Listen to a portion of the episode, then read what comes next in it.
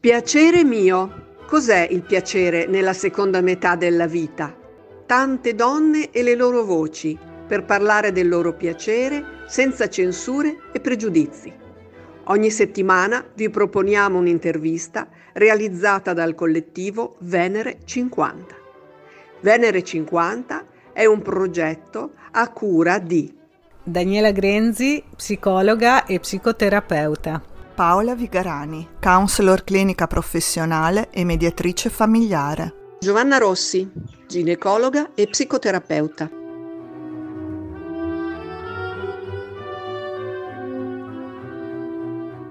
Amiche di Venere 50, benvenute a questo nuovo appuntamento con le interviste di Piacere mio. Oggi abbiamo con noi Marina Mazzanti, una libera professionista che dialogherà con noi. Grazie per aver accettato di rispondere alle nostre domande e anche a te Benvenuta a piacere mio. Allora, la prima domanda è questa. Che definizione daresti di piacere? Non è facile rispondere a questa domanda perché eh, diciamo che eh, il piacere di per sé è un senso di appagamento no? rispetto a quelli che possono essere dei desideri, dei bisogni e attraversa praticamente tutta la vita con intensità diverse. Quindi se dovessi oggi dire in questo presente no, eh, qual è la mia, eh, diciamo così, definizione di piacere, ecco, io direi mh, la realizzazione di desideri e sogni che nella mia vita io ho, ho programmato, progettato, ho, come posso dire, creato, generato, eh, unitamente alle persone che sono a mio fianco, in primis in questo caso mio marito. E mh, mm, ti chiedo adesso qual è la tua principale fonte di piacere? Tutto quello che, è, che, determina la relazione. Quindi nel momento in cui io mi eh, relaziono con eh, le persone, con, può sembrare banale, però la natura per esempio, con eh, una dimensione, una crescita a livello anche spirituale, evolutivo, ecco, per me tutte queste cose generano questo appagamento no? e questo senso di pienezza. C'è qualcosa che ti dà piacere, ma che contemporaneamente vivi adesso con un po' di senso di colpa, un piccolo senso di colpa? Ecco, allora eh, sul senso di colpa uno dovrebbe fare così un'enciclopedia, no? Siccome si parla del presente, no? Giusto? Si parla del presente, allora io sinceramente di sensi di colpa non ne ho. Posso eventualmente rispetto ad alcune esperienze che vivo nella mia riflessione a posteriori, posso verificare se ho delle responsabilità e quindi elaborarle poi, non so come spiegarmi meglio, però senso di colpa proprio no, a nessun livello, anche se faccio una piccola trasgressione che può essere andare a prendermi un gelato piuttosto che altro, non, non lo vivo con senso di colpa. Senti, noti una differenza tra dare e ricevere piacere?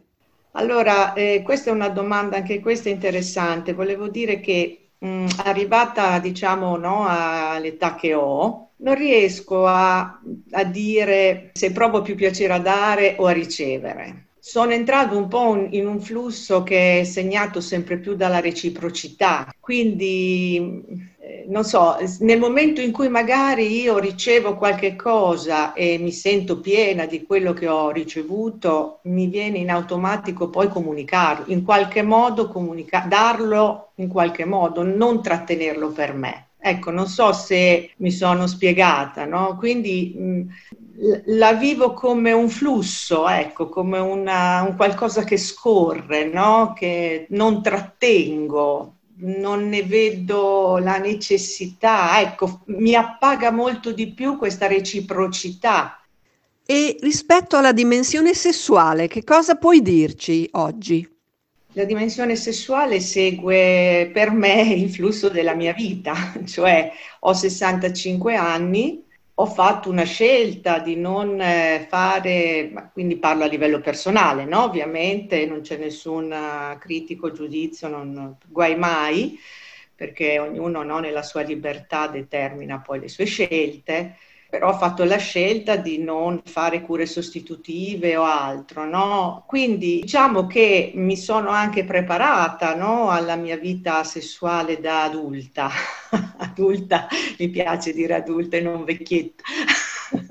Per cui c'è questo, questo, tema sicuramente dove l'elemento anche creativo e trasformativo possono dare una vita sessuale appagante a prescindere da quelle che sono state magari delle performance o delle prestazioni di gioventù. E quindi secondo me, come dire, la sessualità vive la trasformazione rispetto all'età che io sto vivendo. Mi appaga molto di più la dimensione creativa, no? sempre ovviamente con il partner, rispetto anche a un atteggiamento maggiormente affettivo, di contatto e, e quant'altro appunto nel rispetto reciproco. D'altro canto siamo mammiferi e quindi facciamoci tante coccole anche, stringiamoci tanto. Bene, siamo arrivati alla fine della nostra chiacchierata, Marina, ma prima di salutarci vogliamo farti un'ultima domanda. Cos'è cambiato nel tempo per te rispetto al piacersi?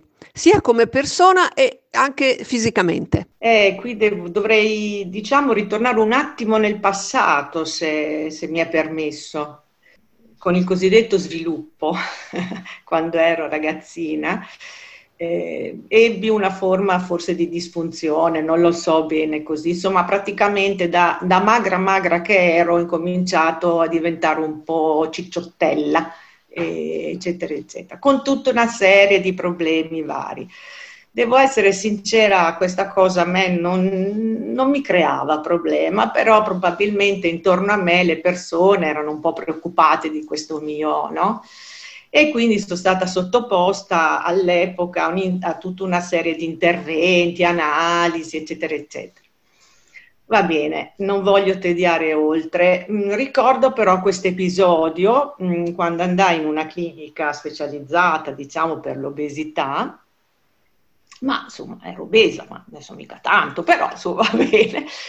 E, mm, e, mi ricordo che dopo aver fatto varie analisi, varie cose, il primario con tutti i suoi allievi intorno, mettendomi di fronte a lui con le mutandine, no? Ed ero tutta nuda mise dei giornali in varie parti del corpo e disse ai, agli allievi, dice questa ragazza è rovinata per tutta la vita perché avevo queste cosce, no? un po' così, avevo diciamo accumulato della cellulite in vari punti del corpo, soprattutto no? nella parte ecco, della, insomma, sì, delle, delle cosce, no? eccetera, dei glutei, eccetera, eccetera.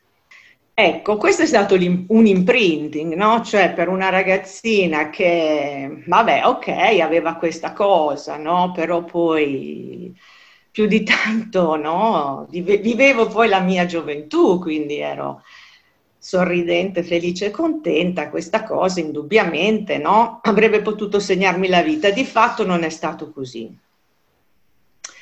E, ehm, e, quindi ho incominciato poi, ho incontrato invece in seconda battuta un altro professionista che mi tranquillizzò e mi disse ma stia tranquilla, stia serena, cammini e mangi pure le sue brioche con la panna. Da lì rassicurata incominciai a camminare, a fare del movimento e quindi entrai in contatto col mio corpo in maniera diversa da quel momento io sono andata avanti così. Ho cercato di vivere, di stare attenta, perché non tanto per un fatto estetico quanto per un fatto di salute, di un benessere a 360 gradi, e così mi sono preparata anche alla menopausa. Per cui io continuo a fare le mie camminate, continuo a respirare, continuo a mangiare bene e devo essere sincera, per il momento facciamo le corna questa menopausa non è che mi stia dando grossissimissimi problemi, ecco. E, e me la sono vissuta così. Me la sto vivendo così. Non so se ho risposto perché forse mi sono persa con i ricordi. No, ho risposto, penso di non so, spero di sì. Ok. Abbiamo capito perfettamente quello che ci hai raccontato. Come donne sappiamo cosa vuol dire, no? Subire dei condizionamenti e poi con fatica cercare di uscirne fuori e appunto un, un privilegio dell'età a volte è anche proprio quello di riuscirci, no? E di, e di guardarli come fossero fantasmi. Marina, ti ringraziamo per essere stata con noi e quindi buon piacere a te e buon piacere a tutte.